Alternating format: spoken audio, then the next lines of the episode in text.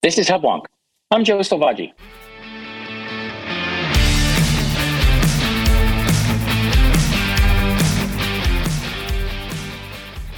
Welcome to Hubwonk, a podcast of Pioneer Institute, a think tank in Boston.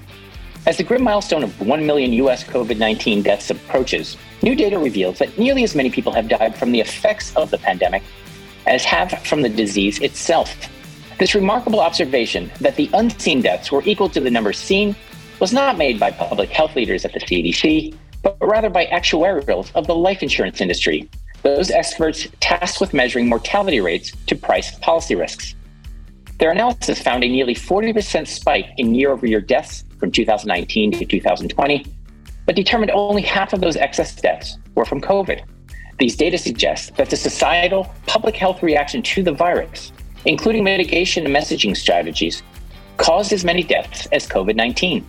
Now, as vaccines and acquired immunity have substantially reduced those seen COVID deaths, is it time to change our focus toward the unseen excess pandemic deaths to begin to stem a tide that may last far longer and claim more lives than the COVID 19 virus itself? My guest today is Pioneer Institute's Senior Healthcare Fellow, Dr. Bill Smith. Bill has researched and written extensively on the unintended and largely unnoticed consequences of pandemic mitigation measures. He has discovered substantial evidence that changes in individual behavior, such as foregoing medical screening, checkups, and chronic illness treatment, have inevitably led to an increase in excess deaths. Bill will share his views on the failure of public health leadership to use their high profile platform to anticipate and address elevated risks from other human diseases and offer his thoughts on immediate steps healthcare leaders must take to stem the rise in non COVID pandemic related deaths. When I return, I'll be joined by Pioneer Institute's Dr. Bill Smith. Okay, we're back. I'm Joe Selvaggi. This is Hubwonk, and I'm now joined by Pioneer Institute's Senior Fellow, Bill Smith. Welcome back to Hubwonk, Bill. Thank you, Joe. Glad to be here.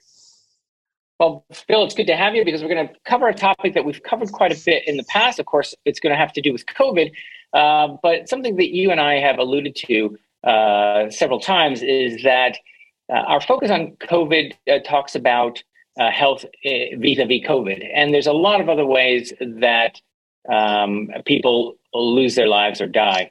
Um, and uh, just this past week in the Wall Street Journal, I, I saw two articles that really spoke to your and my conversation about these excess deaths that are unrelated to COVID. In fact, uh, it was a piece entitled Rise in Non COVID 19 Deaths Hits Life Insurers. They're the people who pay out, they they pay a lot of people to actuarials, a lot of money to actuarials to decide how many people are likely to die in any given year. It's fairly consistent. And suddenly we see a spike. Uh, one of the uh, uh statistics cited was a spike of 40% uh, excess deaths uh, in the U.S. Uh, in during COVID uh, relative to years without COVID. So let's start our conversation there. Um, we've got 40% increase. Some of that has to do with COVID, and some of it has to do with non-COVID. So let's start with you. You recently had a uh, presentation on this issue, so I'm going to let you carry the ball and talk about um, COVID deaths relative to all the other ways people die in a given year. Yeah, Joe. So I, you know, during 2021, I, I started, I, I constantly reading healthcare and life sciences blogs. And I kept noticing articles indicating that the, the number of people that were getting screened for traditional diseases, cardiovascular uh, disease, uh, cancer, diabetes, go down the list, even mental health. The number of screenings that were happening were just dropping through the floor. People were not going to the doctor. Primary care visits were down 20%. And so people weren't getting blood pressure screenings, weren't getting A1C screenings for, for blood sugar, weren't getting uh, cholesterol screenings.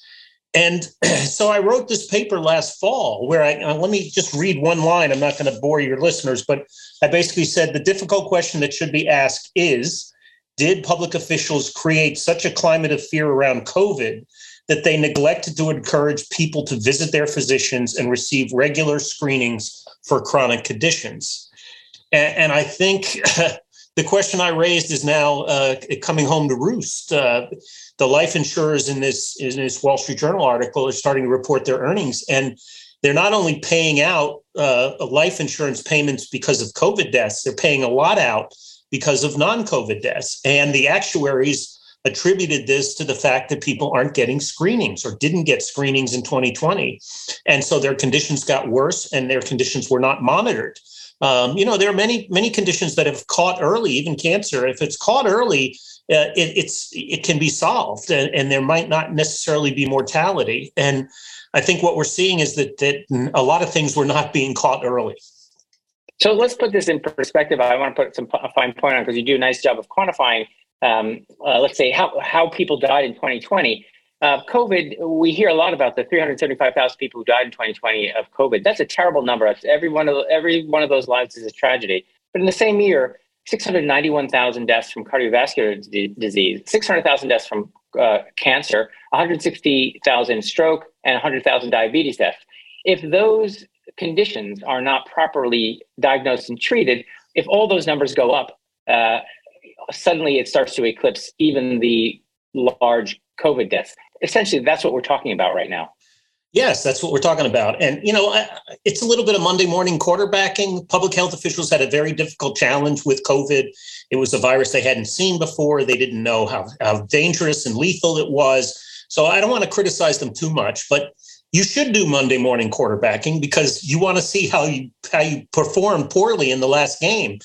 And I think public health officials perform somewhat poorly in not reminding people to go get screened for traditional chronic conditions. Um, well, you know, Anthony Fauci was on TV probably a thousand times during 2020, and I don't recall him ever saying.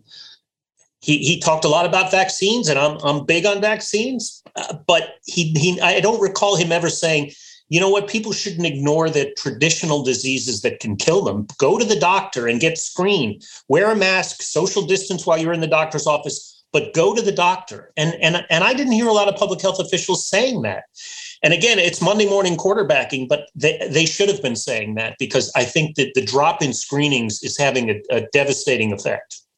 Well, you even put a, a, a number on uh, the drop in, in screenings. You you cite in 2020 alone, primary care visits down 21% uh, in the second quarter, blood pressure screening down 50%, cholesterol screening down 37%, telehealth surged 35%. And this uh, podcast has been a big advocate of telehealth. But of course, telehealth uh, can only do so much. Uh, at this point, we can't, it, it, can't lay hands on a patient uh, and it can't reach through the screen and, and screen you for so many of the other things that, that can kill you.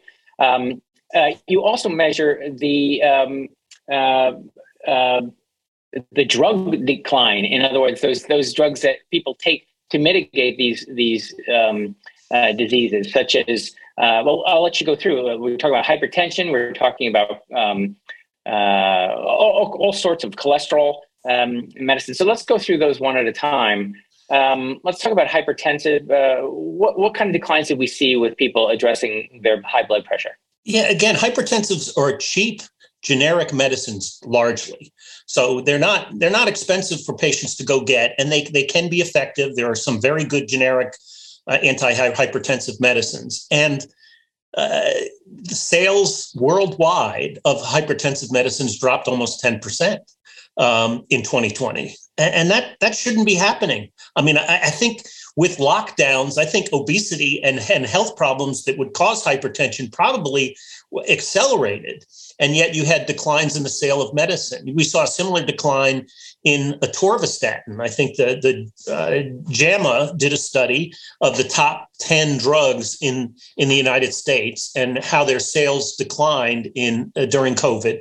And atorvastatin, which the brand name is Lipitor, but it's now a generic, um, is one of the most commonly prescribed drugs in the United States. And again, prescriptions for atorvastatin were down uh, about uh, 10%, which translates into 10 million prescriptions or more.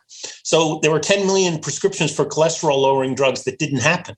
Um, and so you, you got to think that this is going to have some implications for cardiovascular disease. And, and I think the article in the journal the other day indicated that it has, that, that, that cardiovascular disease accelerated in 2020 because people weren't diagnosed, weren't getting medicines, and weren't being treated. So, uh, so in other words, we we thought, okay, um, in 2020, we're focused on COVID as as we should be, but we're neglecting all these other reasons uh, that people need to care for. So, again, I cited some statistics that you're, I guess fair to say, twice as likely to die of a heart attack in a given year than in the worst year of, of COVID. Well, one needs to take precautions uh, if, if vaccines are around, uh, but one should pay at least as much attention to the other ways. Uh, we're talking about uh, things for heart attacks, uh, things for cholesterol, as you mentioned. Um, I think the data is clear that we all got a little bit fatter uh, during this lockdown, so yeah. our, our hearts had a little more stress. Perhaps you're out there exercising a little less. I know uh, running, I'm a distance runner. Running with a mask uh, made me less likely to put on the uh, shoes. Yeah. Um, so we exercised less, ate more, uh, and at all all the while didn't take our um, blood pressure medicine, our uh, cholesterol medicine, and and all of these uh, these kinds of things. Um, what, what, else can you say? What are some of the other? And you mostly seem focused on heart and heart related. How does one, in a sense, hedge their bets against uh, the the dreaded killer of cancer. How what could what more could we be doing or could have been doing during the, the lockdown to address cancer? Yeah, Joe. Honestly, uh, I when I started the paper, I initially had the ambition of looking at all the major screenings and declines in all the major screenings. And the data was so overwhelming because cancer, diabetes, you name it, every every therapeutic area where there are diagnostic screenings had declined. And, and I just thought the subject matter was too voluminous to put in one paper. So I limited it to cardiovascular disease, largely because CV disease is, is the number one killer. So I, I wanted to look at how diagnostic tests, but I've seen anecdotal articles and studies about declines in mammograms, in A1C tests for, for diabetes, for mental health screenings. For in every therapeutic area, there were great declines. Um, and you know, you know what the traditional screenings are when you go get a physical for cancer. You get you get a prostate screening if you're a man. You get a mammogram if you're a woman. And and uh, those my my strong sense, and I only I, again I didn't chronicle this in a study, but my strong sense is those screenings decline dramatically. Yes, indeed. And uh, again, you and I talked about an article. This is we haven't had much time to digest this article. It came across uh, our wire, the U.S. News and World Report, talked about uh, what, what seems in hindsight a somewhat obvious uh, threat to uh, health is the spike in maternal death rates uh, in in 2020, and uh, it's very it's dramatic. Um, 40 an increase of maternal deaths of 44 percent in one year over the year compared um, earlier. Let me see if I have that right. Yes, 44 percent. And again, I, will add some literal some color to this. Uh, that spike uh, was not amongst uh, non-Hispanic white women. They saw almost no spike. This was almost entirely amongst mothers, expecting mothers uh, of Hispanic or or, or Black. Um, so this is a spike in the least. Um, or I would say the most vulnerable populations, uh, they perhaps were the ones most likely to avoid uh, routine care or, or uh, checkups that is so needed when one is expecting a child. Uh, can you say anything about that and how it, it, dovetails well with your with your overall thesis? Yeah, it's it's a, it's another story that similar to so many stories that just seem to be coming out about 2020 that the normal course of healthcare events. So if you're an expectant mother my, my wife was constantly going to the doctor for prenatal visits and getting prenatal vitamins and doing all of those things that that mother expectant mothers do. And it looks like there was a serious decline in the number of prenatal visits which led to uh, particularly health disparities for hispanic and, and black uh, mothers expectant mothers. Uh, this is just at this point it, it's just another area of the healthcare system where we saw such major declines in the preventative medicine that should have been happening that again I, I have to hold public health uh, officials to, to, task on this because uh, they they weren't reminding people to go to the doctor. They were constantly talking about vaccines and social distancing and masks. You couldn't get away from that on the news when a public health official would appear. But i don't ever recall them saying you know what? Go back to the doctor for your regular visits because there's a lot of things that should be happening to prevent worse outcomes in traditional disease areas. And, and I just don't remember public health officials talking about that.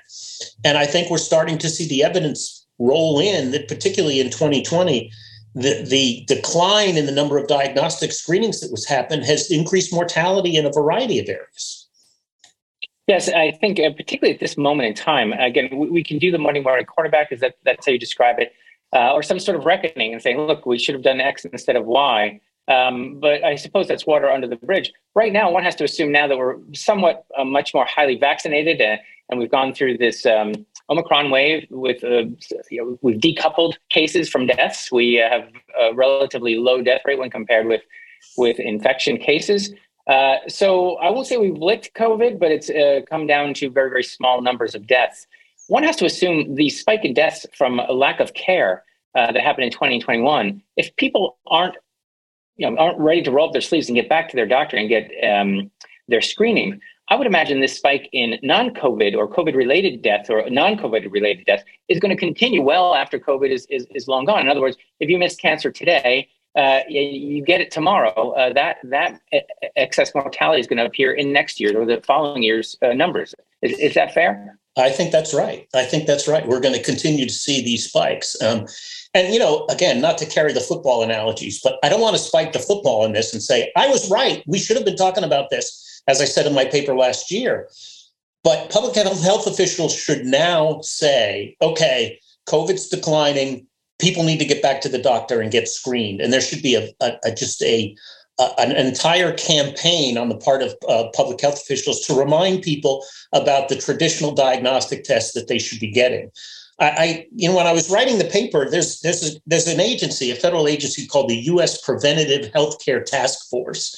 Uh, I think that's the name. I forget the acronym, but it's it's basically a bunch of voluntary physicians who come together and they suggest diagnostic tests that should be routine.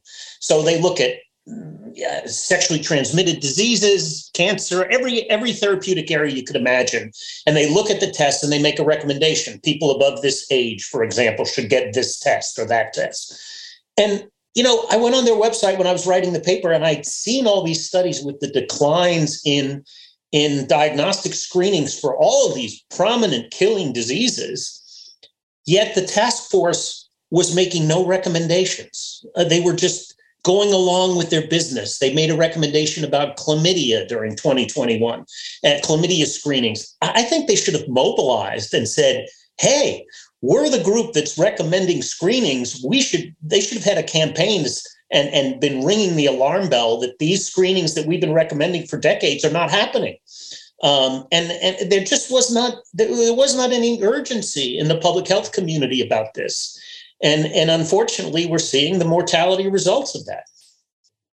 Yes, indeed. I would say, um, you know, it's often been uh, uh a criticism levied at the uh, public health community that uh, this terrible pandemic has made uh, uh, TV stars out of out of many of them. But what you're saying is, despite their now sort of newfound power and attention and um, voice, uh, that they're not using that voice in the way that we would expect public health officials to use it. In other words, we have to prioritize based on risks and benefits.